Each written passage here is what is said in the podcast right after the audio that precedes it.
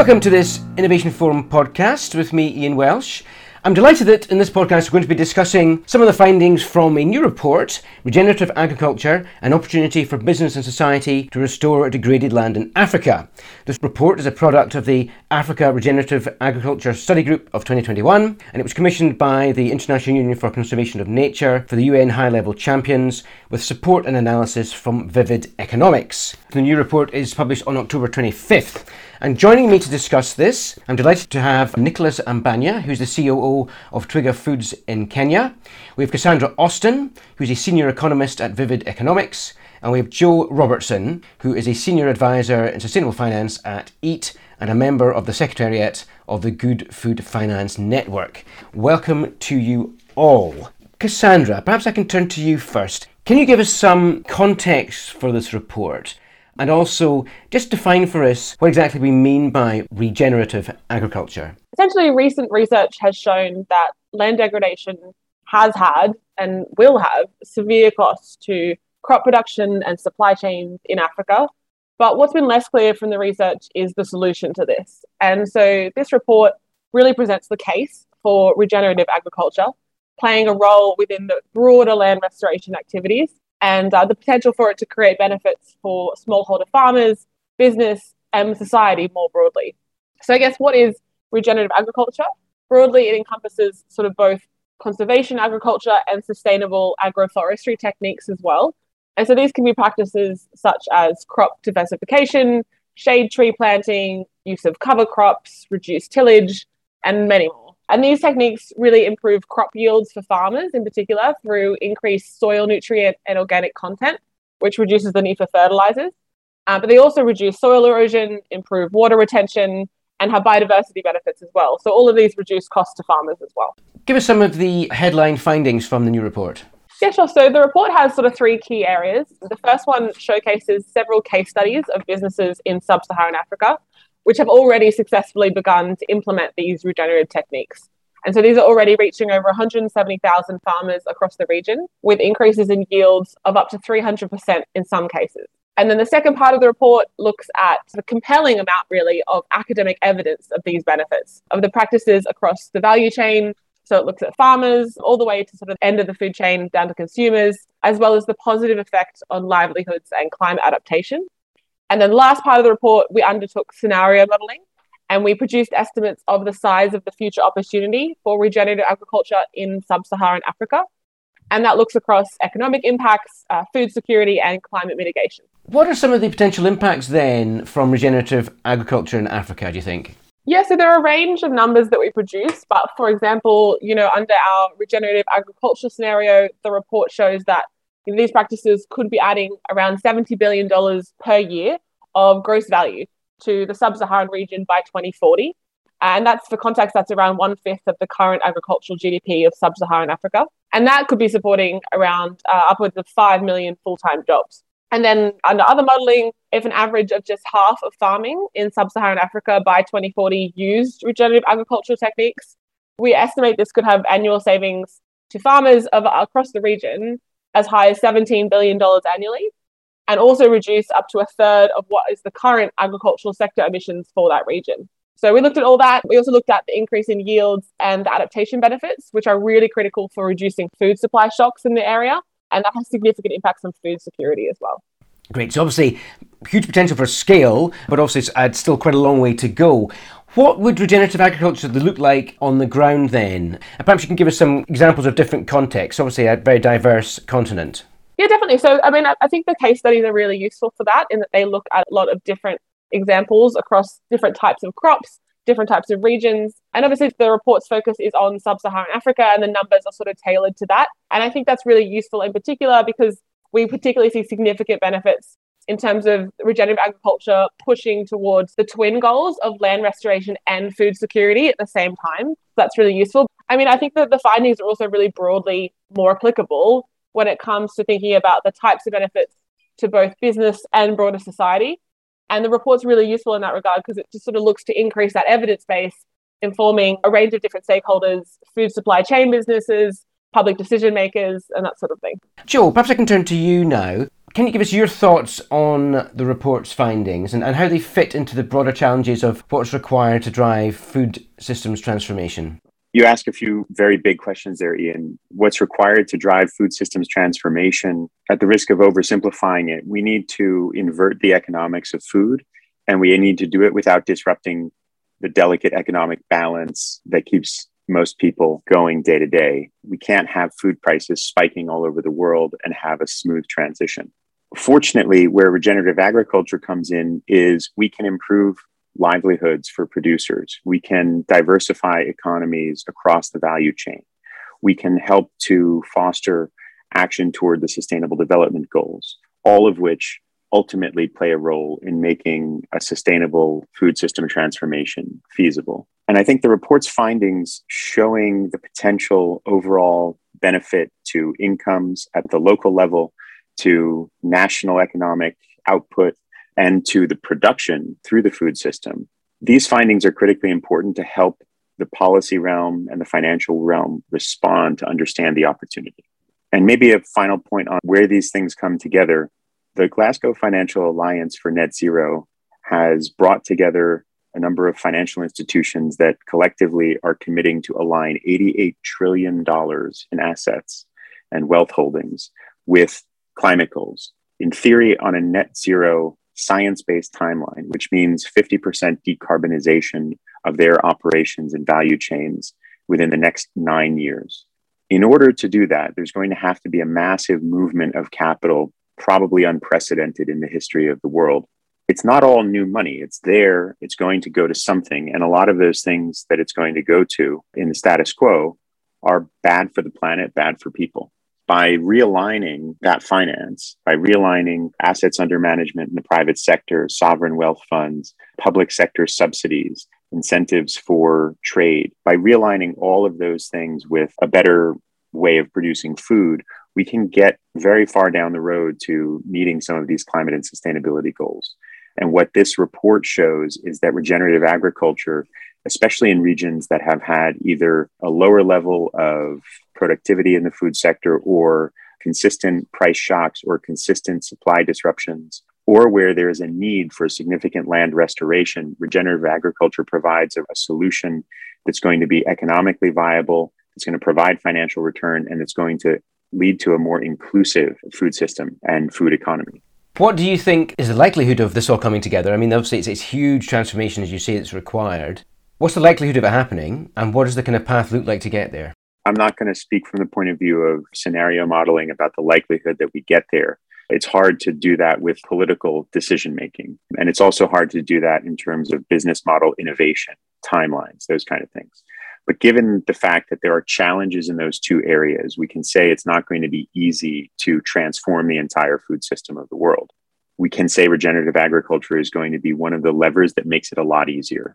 But then there are obstacles there too. There are big industrial supply chains that have built themselves around the goal of essentially moving value off the land and onto their balance sheets. That is logical when you think about how finance works, but it is supremely illogical when you recognize that it's harming so many people around the world and it's undermining our future.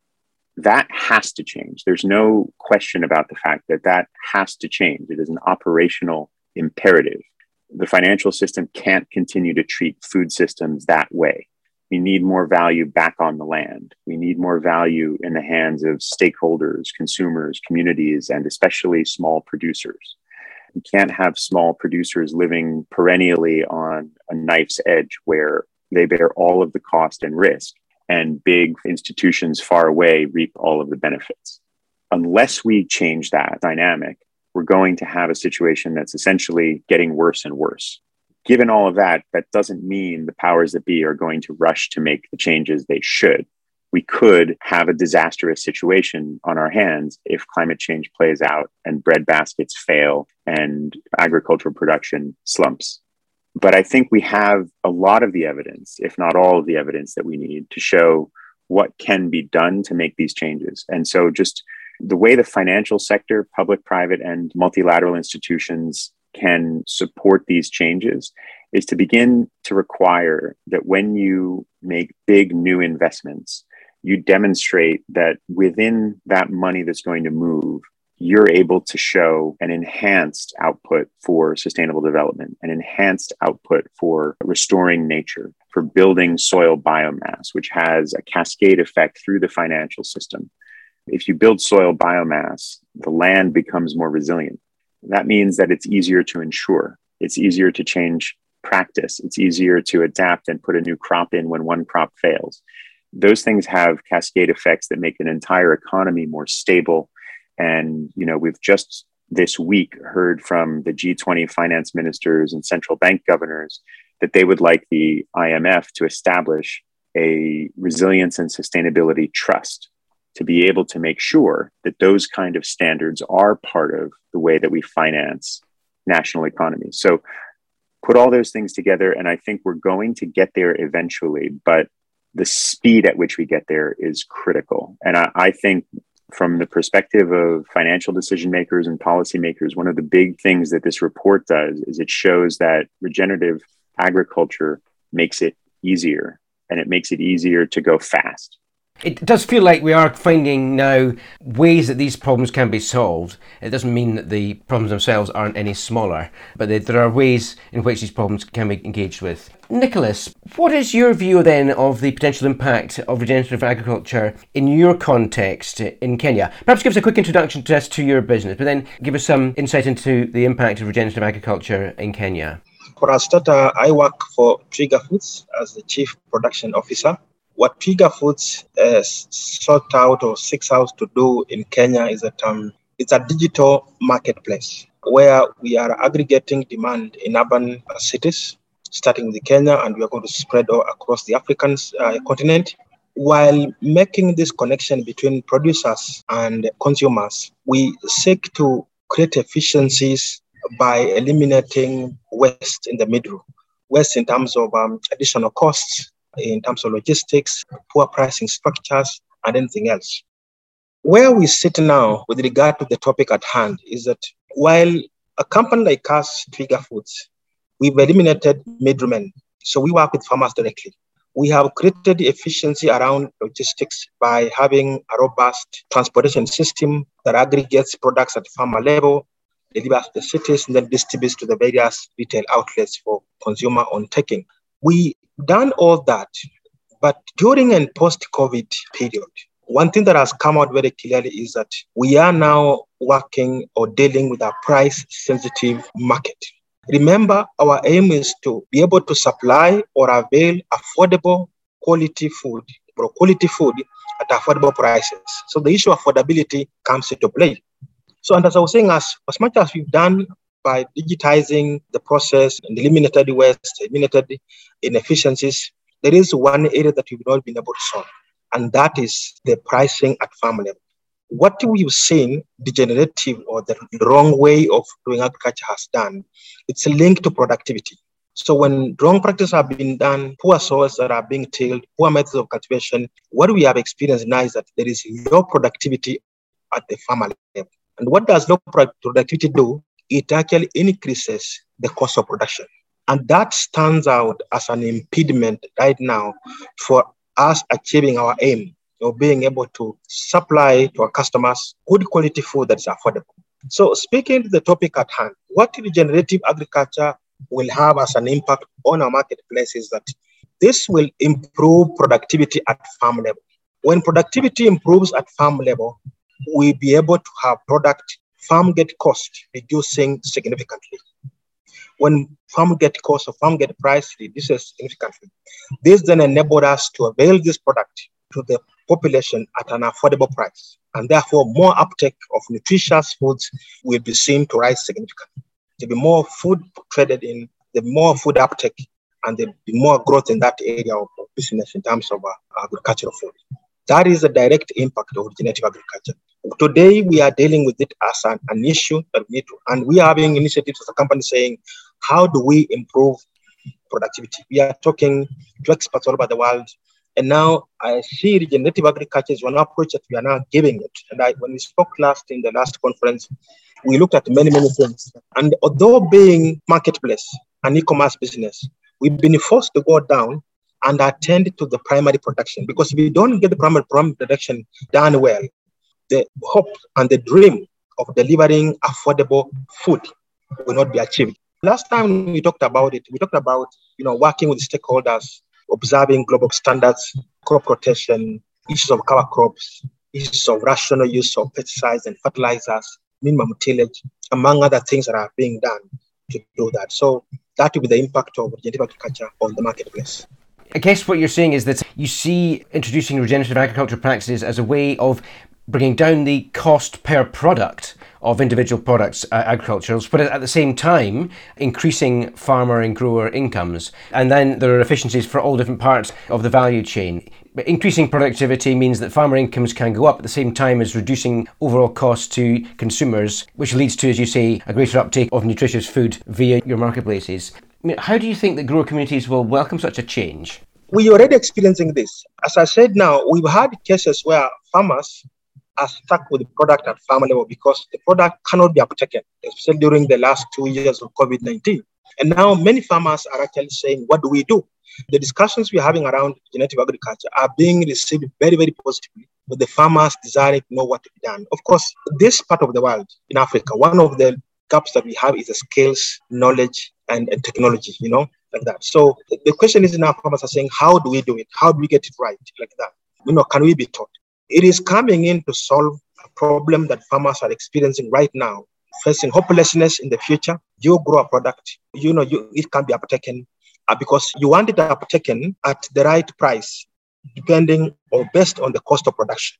So if you produce a product at half a dollar, you want to sell it for more than half a dollar. And so that's why if this is going to make the farmer happy, because productivity and price, prices are cost is a factor of productivity and yield, and cost. If the yield goes up, then the farmer then can actually afford to lower his price or her price and still make money. But at the same time also, when the right practices of agriculture are being observed, even the cost of inputs go down. For example, if the soil has the right humus content, the soil has the right structure, soil is fertile, the amount of fertilizer used to reduce.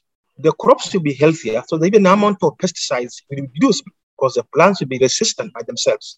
This is coming in a very compound approach whereby it, in just in addition to increasing yields, it also lowers cost of production. And that gives the farmer a chance to offer what I would call a competitive price. Let me not call it a low price, a competitive price, a price that assures the farmer of his own, own income, but also the price that propels the product to move at the marketplace and maintain the ecosystem that going. So yes, this is going to be received very positively. What we need is a, an approach that is, uh, say, convincing in terms of profit stories, in terms of the expected outcomes, proper demos that show the farmers what to do, and as I said, an increased transfer of knowledge, skills, and technology. A final question to you at this stage. What do you think of the extent that thinking about regenerative agriculture for growing communities in Kenya does that help them see their place within the broader context of climate change thinking? It gives them an example of the sort of things that they can do to help the overall world movement towards decarbonisation and thinking in terms of really tackling climate change. This is a very, very effective way of actually introducing initiatives around climate change the farmers. Climate change has been up there, you know, a mysterious topic that is being discussed at different levels and hasn't been broken down to simple understanding at farmer level. Regenerative agriculture, in a very, very positive way, very interactive way, very convincing way, begins to introduce farmers, small scale farmers, medium scale farmers, to actually practices of climate change and the things to initiatives against climate change and understanding what climate change is and the impact on the on their food production. So yes, this is a bridge. This is the conduit of actually introducing uh, uh, that topic, making it properly understood. And as you see, these practices are the same sort of practices that needs to be undertaken, you know, to deal with climate change. Let me turn it back to Joe and Cassandra. Joe, perhaps come to you first. But Reflecting what you've heard from, from Nicholas giving his examples of how this can work on the ground in Kenya, how far do you think that regenerative agriculture more generally will become the norm? First of all, it's great to hear about the kind of work being done to enhance agency for producers. I think that's an undervalued area of innovation, enhancing agency for people at the margins of the economy.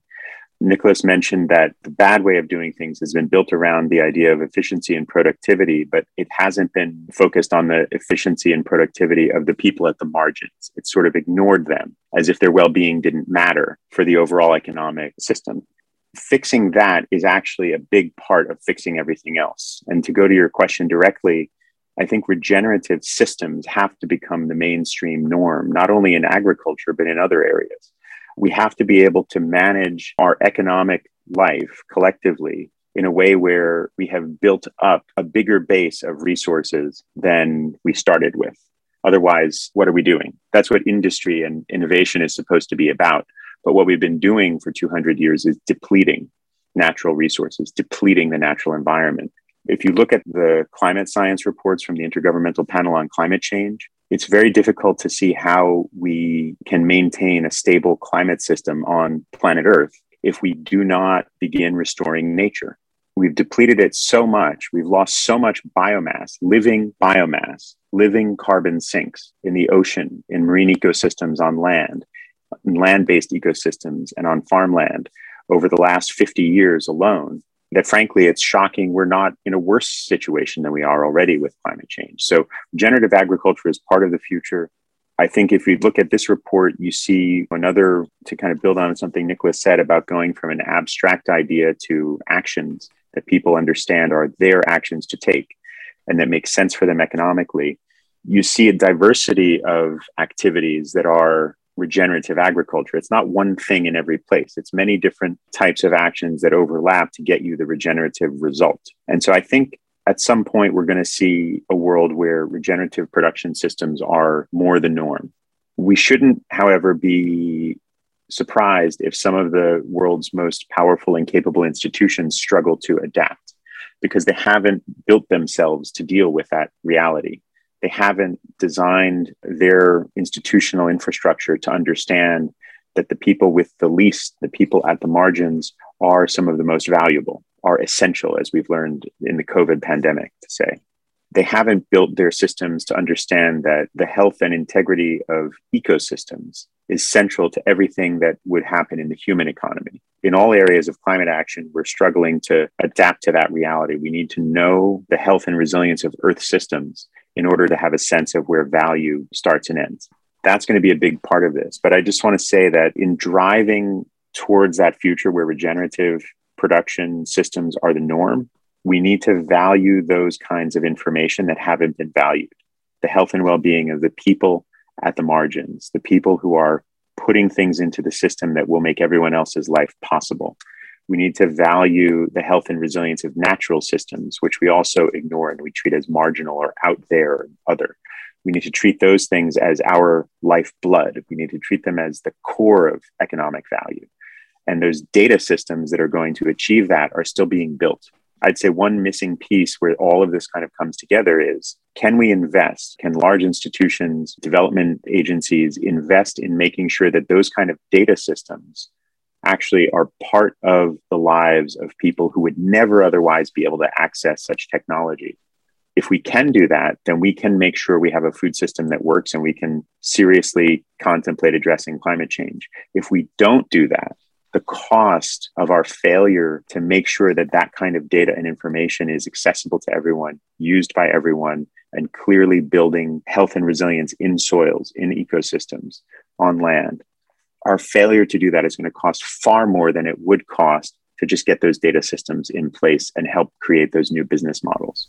Stark choice facing this food and agriculture system for sure. Cassandra, perhaps I can turn back to you.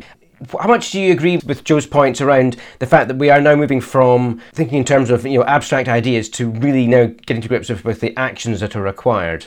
I'm very excited about the potential, to be honest. I try to be quite optimistic about it. I think we know that major changes to our agriculture and food systems are really critical, particularly to achieving key land restoration and climate goals. But you know, you need the, both the public and private sector working together for this action. So for me, you know, not only can regenerative agriculture contribute to these land restoration and climate goals, but there is a clear business case for implementation of these practices at scale. This is a win win for the agricultural sector. Businesses are already starting to do this. But the potential is really exciting because it shows that it's possible for agribusinesses to improve yields and build supply chain resilience, but simultaneously bring really substantial benefits to the smallholder farmers that they actually rely on as well and the broader society underneath that. I think that's really exciting. Let me give a final word to Nicholas then. Nicholas, are you excited too? Do you think that there's the potential here is something that is exciting for you and the, the farmer communities that you work with? It is the hope, is the only remaining hope. If farmers are going to remain in business, especially what we've seen with the post COVID 19, whereby incomes have been reduced, uh, whereby salaries have been lost, jobs have been lost, and overall purchasing power of the consumer has been reduced significantly. If any farmer and farming business has to remain live, the cost of production at farm level must come down, and not just come down, but come down drastically because people will only buy what they can afford. Really, and generative agriculture is the hope. It must be embraced, it must be supported, it must be implemented because I do not see any other way. It is productivity, productivity, and productivity that we need to work on. And as I say, the good aspect of generative agriculture is productivity in all aspects productivity in yield, productivity and cost optimization because when you have good soils, you have things you use less inputs and things like that. And there is safety for the farmer in terms of less chemical exposure. I mean, it's, it's an all-round approach. And, and so, yes, it has to be the, the way, only way. We as Twiga Foods pioneering, you know, primary sustainability at primary agriculture level, we will push with this and with all the partners that are involved. We've identified this one as one particular aspect that if we focus on it, it will boost business, will boost income at farmer level, and will boost affordability of nutritious food at consumer level. It's been a fascinating discussion, and my thanks to Nicholas Ambanya, Cassandra Austin, and Joe Robertson. Do check out the new report, Generative Agriculture, an opportunity for business and society to restore degraded land in Africa. There'll be a link to the report in the podcast description. My thanks to the panel. My thanks also to the IUCN for their support of this podcast. But for now, thanks for listening and goodbye.